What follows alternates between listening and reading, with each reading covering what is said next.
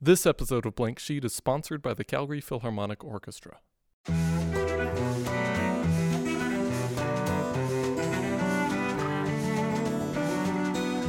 Welcome to Blank Sheet, a podcast where art is interesting. I'm Emil.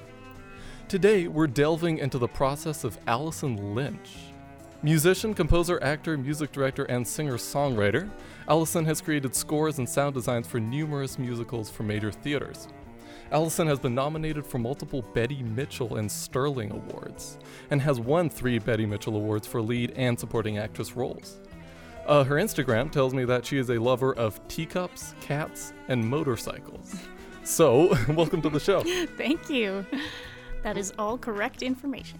Good, good, good. I'm glad I got all Especially about the cats. especially about the cats and the motorcycles. Yes. Okay. Um, you were do you do a lot of artistic endeavors. Um, you do a lot of things. I couldn't include it all in my in my little preamble. um, you know, songwriting, acting, poetry, whatever. Do you find that they mesh somehow? I think they do. Yes. I find that often in creating one thing, another thing really comes in handy or ends up leading into the other thing. So, yeah, I find they're they're all very interconnected. Hmm. They have been throughout my career, I think. Right. And as you've developed your career and developed into what you're doing now, do you find that you sort of isolated a particular area that you're most interested in, or do you think it all sort of accumulated and culminated? I think I kind of go through cycles. So there are times when I'm, you know, I'm really into theater in terms of acting, and then other times I, you know, I'm more into the sound design side, and then I'll maybe I'll be working on a show as an actor and at night I'll be going home and you know songwriting or whatever. So yeah, they all kind of flow in and out of one another and I don't know, it's it's hard to just focus on one because I have such a deep love for all of them, I think. Like choosing children, I guess. Yeah, kind of.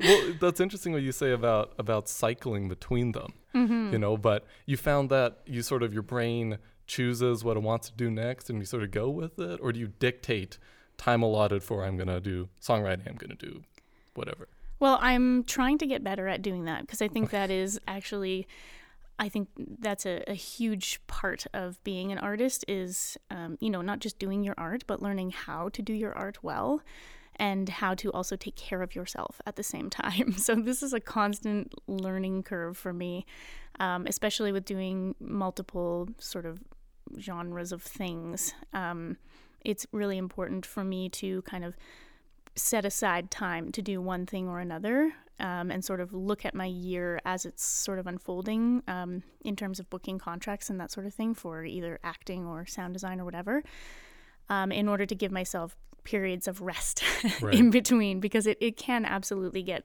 to the point where there's just too many things happening on top of one another and that, that does get stressful Hmm.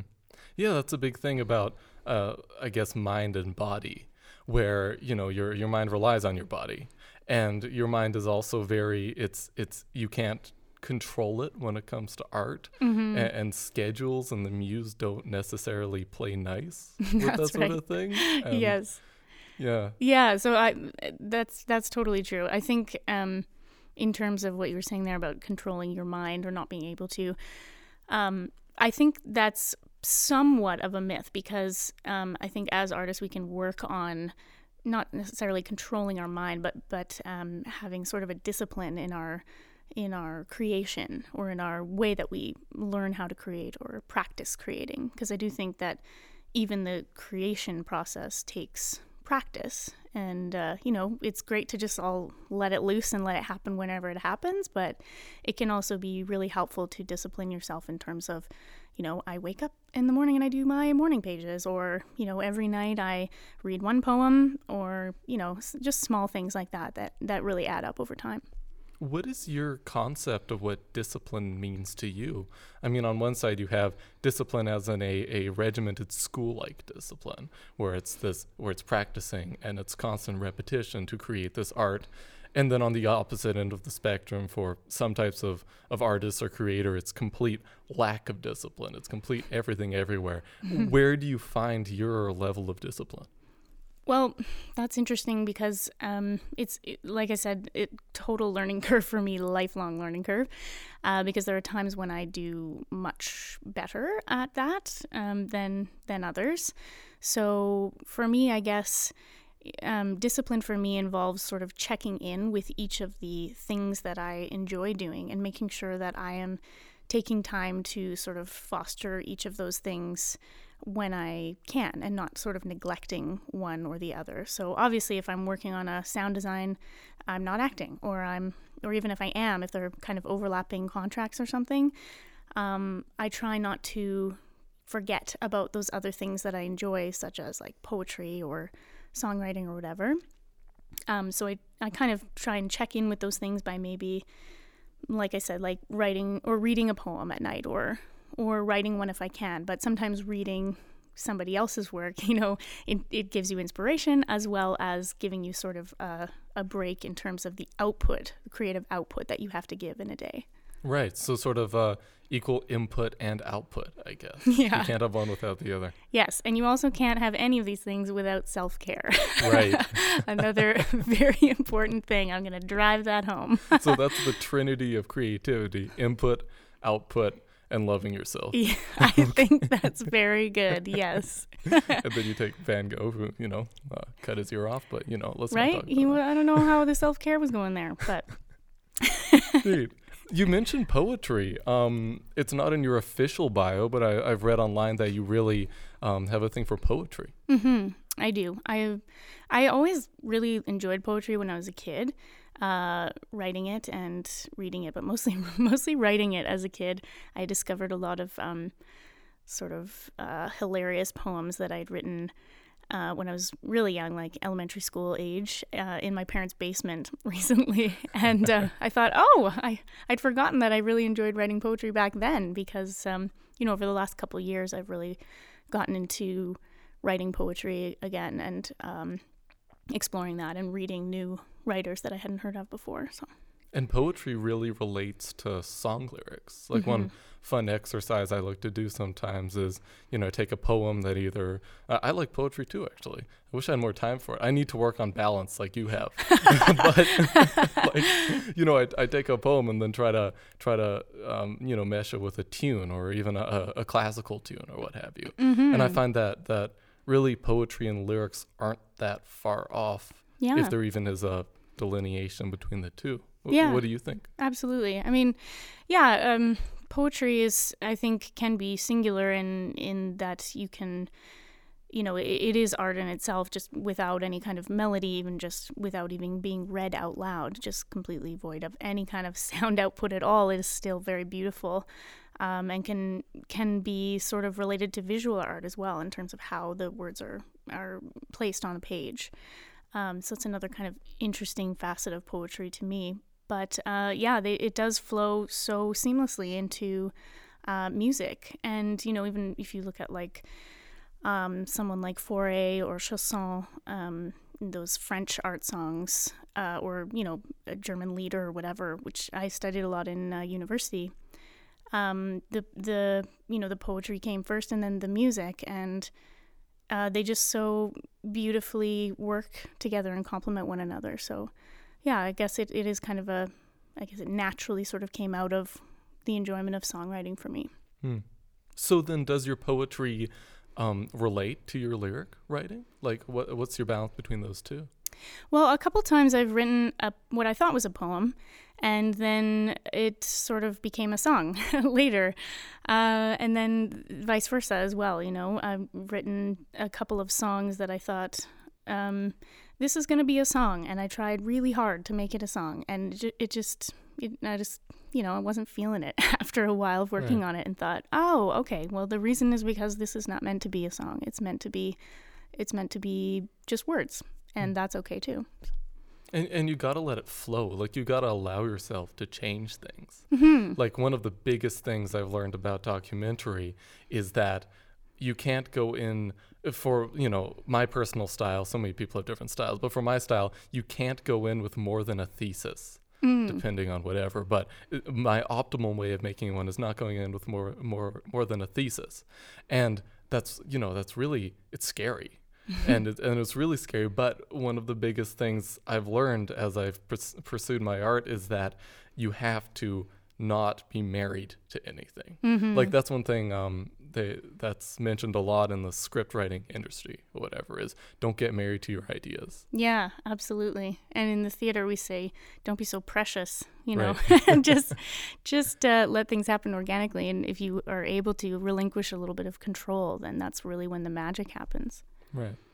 Because in a way it is your it is your subconscious which creates what you create Mm-hmm. in a way and your subconscious doesn't necessarily relate to your analytical part of you. Mm-hmm. Yeah. Yeah, absolutely. So it's, I, I find, you know, especially in just living in today's world, I, I find myself wanting to have control over, you know, many things in my life.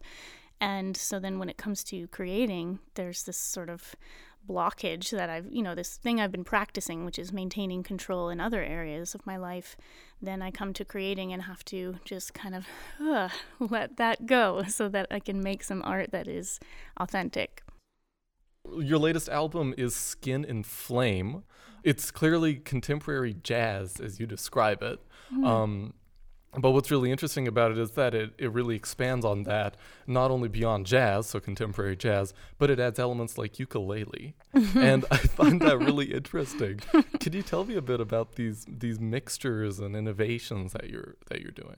Yeah, I um I think I just I really enjoy learning new instruments or trying out new instruments and uh I I've always loved jazz. Um, my parents are jazz musicians, so Okay, of so you were raised in a house filled with jazz. yeah, and actually, I, I really didn't appreciate jazz until kind of later high school. Then I, because you know, growing up, I thought, oh well, this is like old people music, and then I realized, oh, actually, I I mm, I love this music. Yeah? yeah, and um, and at the time, I just got a ukulele, and uh, and I thought, I mean, you know. Jazz standards are cool, but what would they sound like on a ukulele?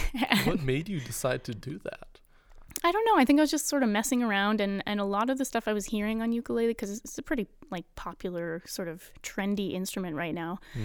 um, and a lot of what I was hearing was sort of just very kind of simple chords, um, you know, not even um, very technically challenging. Say like some of the traditional ukulele music, like Hawaiian style music, is uh, some of it is just absolutely incredibly technically challenging. Well, I have to admit, I never, I've never heard any traditional ukulele Mm. music. yeah, some of it is, is quite amazing. There's some incredible players out there too. But yeah, I think just sort of messing around, I thought like, you know, I like to kind of um, mesh or, or um, smash different things up against one another that maybe don't generally, you know, aren't considered like, oh, those things go together in a puzzle Yeah. piece, you know?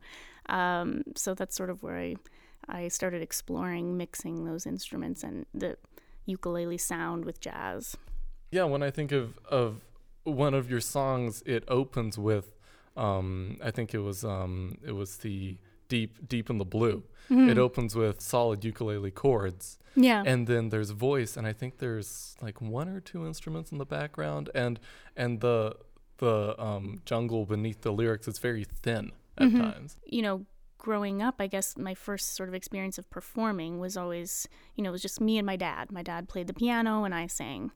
And uh, so I think I really grew to love that sort of stripped away sort of sound um, of just very few instruments. And then growing up and hearing, I got really into like pop music and rock music. And uh, I think I just got maybe oversaturated with that a little bit. And going into university and later university, I just kind of in- experimenting with my own music. I found I enjoyed that that stripped back sound again with fewer instruments and even like slower tempos and that kind of thing. Right. And it also it also draws a lot more um attention to your voice because your voice is very pure, very articulate. It's like it, it really doesn't demand, you know, a, a heavy underscore underneath it. Well, thank you. it's probably, um, you know, I did uh, classical training um, for voice, so I, I, I you know, I, it's not going away. it's it's in there now. That classical sound and the sort of carefulness that I, I think I, you know, kind of characterizes my sound a little bit. That um, carefulness of or precision, I guess, Mm. attempted precision uh, with singing, producing vocal sound. Right. Do you consider your classical education an asset? Absolutely. Yeah. Yeah, it's a huge asset. Um, I had a very incredible teacher, uh, Patricia Hrinkew, at uh, the university, and um, she really taught me how to use my instrument. You know, I I was using like a small portion of what I what I had, and she really encouraged me to open that up and kind of explore the whole instrument rather than just being afraid and using this tiny tiny part of it. Um, so not only the lessons in singing, but also, you know, my theory lessons and my history lessons and all those things. Um, they really, I think, enriched my uh, my ability and and also my knowledge in terms of say composing or songwriting. Any of those things, I think, have all benefited from my uh, my education um, classically, as especially to do with um, the ensemble performances that I did. Um, the early music ensemble at U of C was huge for me as well, and that was directed by Janet Youngdahl, who's another kind of mentor of mine. I always looked up to her as an incredible singer, but also teacher, and um, you know, I really thank her for introducing me to that early music sound because it's definitely influenced a lot that I do now. I guess you need that groundwork. You need to distill the the compartments. So like jazz as a compartment and ukulele as a compartment before you start messing them together. Like you don't take a half and a half and put them together. You take two fulls and create something you know twice as large, sort of a thing. Yeah, yeah. Well, I mean, I didn't really. I was really, um, you know, a beginner on the ukulele uh, when I started trying to do jazz on it, and you know that took uh, quite a while to be able to play some, you know, jazz chords, more kind of more complicated chords. Um, but yeah, it it helps if you, you know, people always ask like.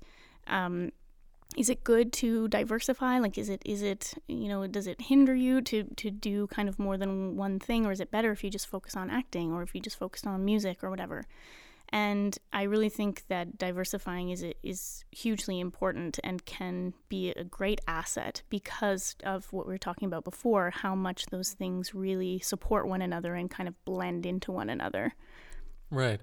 And I mean, I guess you don't have to express that so ov- overtly and that, oh, I'm taking this and this and putting it together. If you do specialize in one thing, like acting, so you do that for a couple months, you still, the, the formative experience of other things still sort of dribble into that, still sort of seep into it, and mm-hmm. makes you a well rounded and better at what you end up specializing in either post education or or at the time that you're that you're choosing to do it. Totally. Yeah. And I think in terms of the arts, especially, they really all, you know, support each, you know, an ability in one sort of category will really help you in another. Because, for instance, acting I find is extremely musical um, because it is all about listening.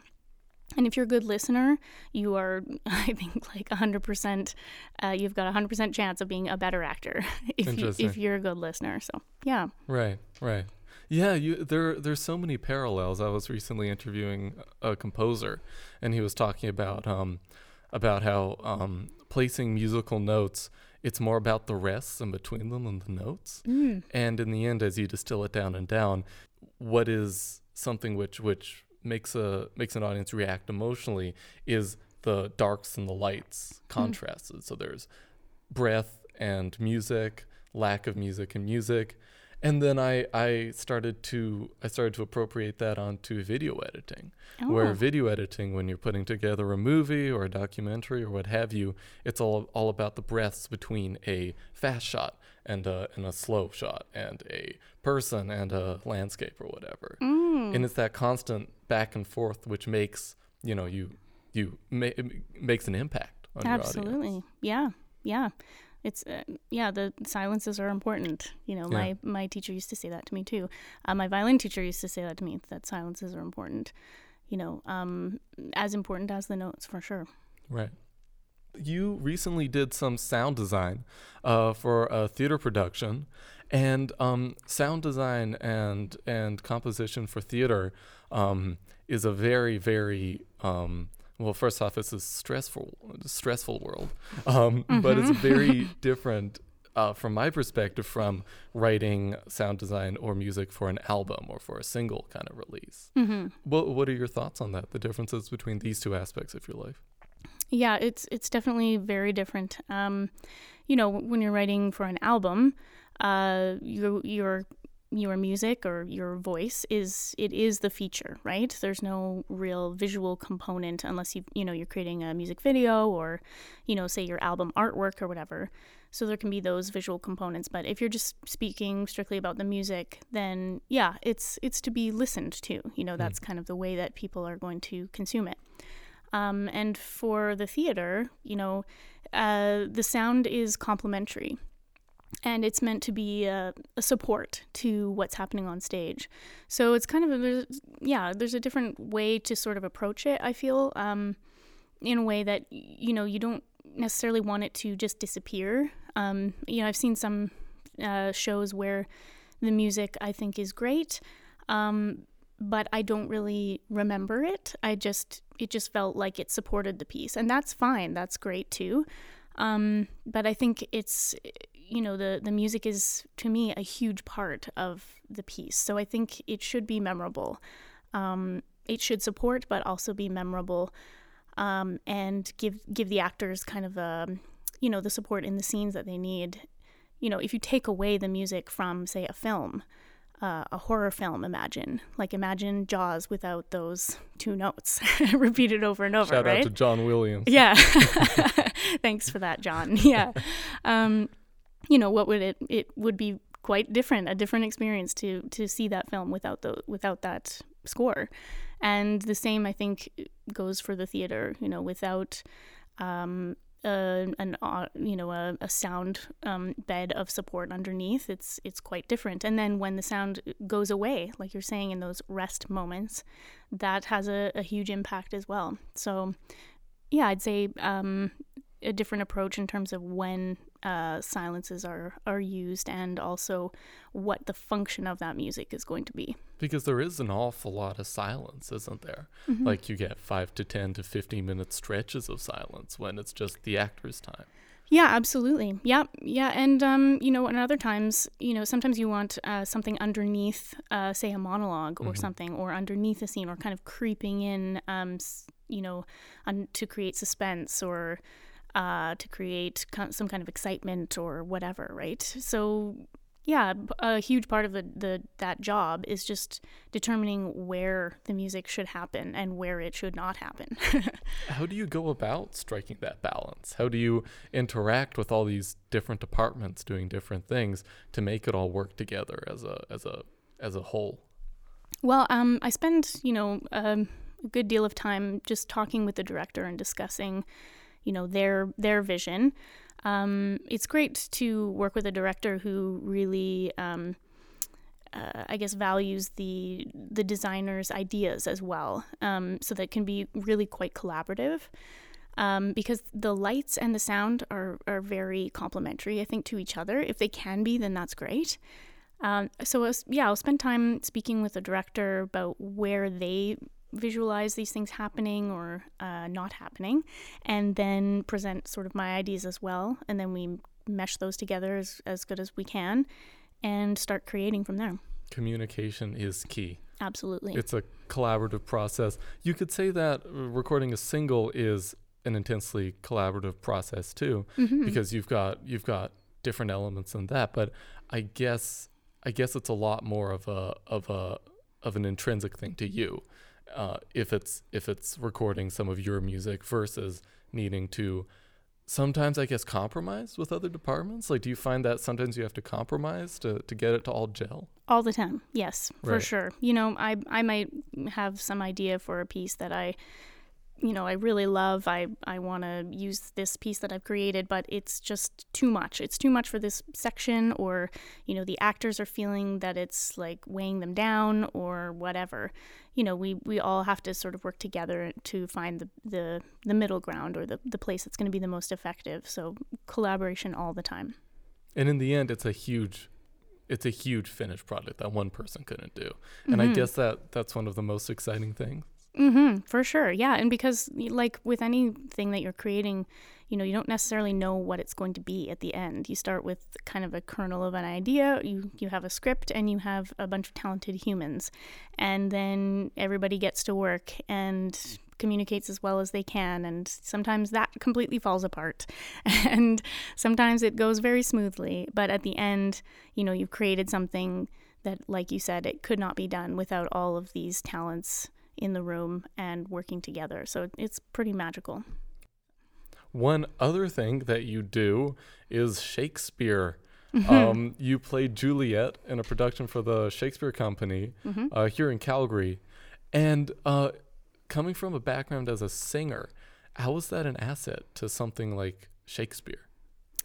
Well, Shakespeare, I think, is the most musical of theatrical texts. Um, it's it's just you know a lot of poetry, uh, mostly, and uh, you know the big speeches are generally um, poetry, and so being having a, a musical mind or you know understanding music and how sort of um, how to uh, convey a, a, sentence in a way that is going to have the most impact in terms of like where your vocal inflections are and those kinds of things. Having knowledge of that is extremely helpful in in uh, a read of Shakespeare or in trying to convey that to an audience. Hmm. And just a thought. This might be stupid. Would you say that song lyrics are to the degree of poetry that Shakespeare is to the degree of poetry? Song lyrics to poetry as Shakespeare is to poetry. I mean, whenever you throw Shakespeare's name in there, I kind of just sort of like cower and bow down because I feel like Shakespeare is just so so high above anything that you know anything not necessarily anything else that I've read um, in terms of like poetry or or song lyrics or whatever, but but I mean, in a way, yeah. Mm. I would. I guess I would say that. yeah, yeah, yeah. It's interesting how poetry seems to be the to be the base of a lot of things. Mm-hmm. It's like it's almost the original intention, yeah. and then it's sort of been expressed in so many different ways throughout culture and history and yeah, and that sort of thing. Absolutely, yeah, yeah. yeah it does really, um, you know I don't know. I, I guess it's hard. It's hard for me to even differentiate sometimes between like lyrics and poetry, like we were saying, because they're both they both just are so part of one another. Right. Everything is connected. Mm-hmm. The circle of life. circle of life. well, Allison, thank you so much for being on the podcast today. Oh, thank you so much for having me.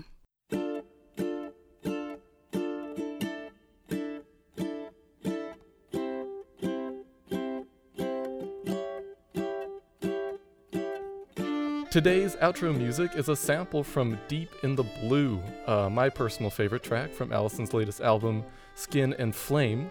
Uh, any plugs you'd like to make before we wrap up? Instagram, well, future things, come, albums? Come see Hamlet with the Shakespeare Company. It's running right now until April mm, 13th. Okay. Yeah, this in, the Vertigo Calgary, Studio. Alberta. Vertigo, Calgary, Alberta. Awesome. Thank you. Thanks. Thank you for listening to this episode of Blank Sheet. If you enjoyed it, please consider sharing it with friends who also might find art interesting.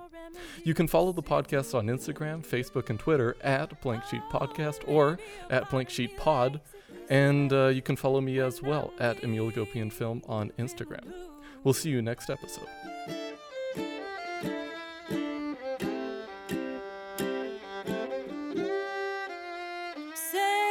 Peter Hay the pearly gates. He's in a bar at 5th and 8th, drinking my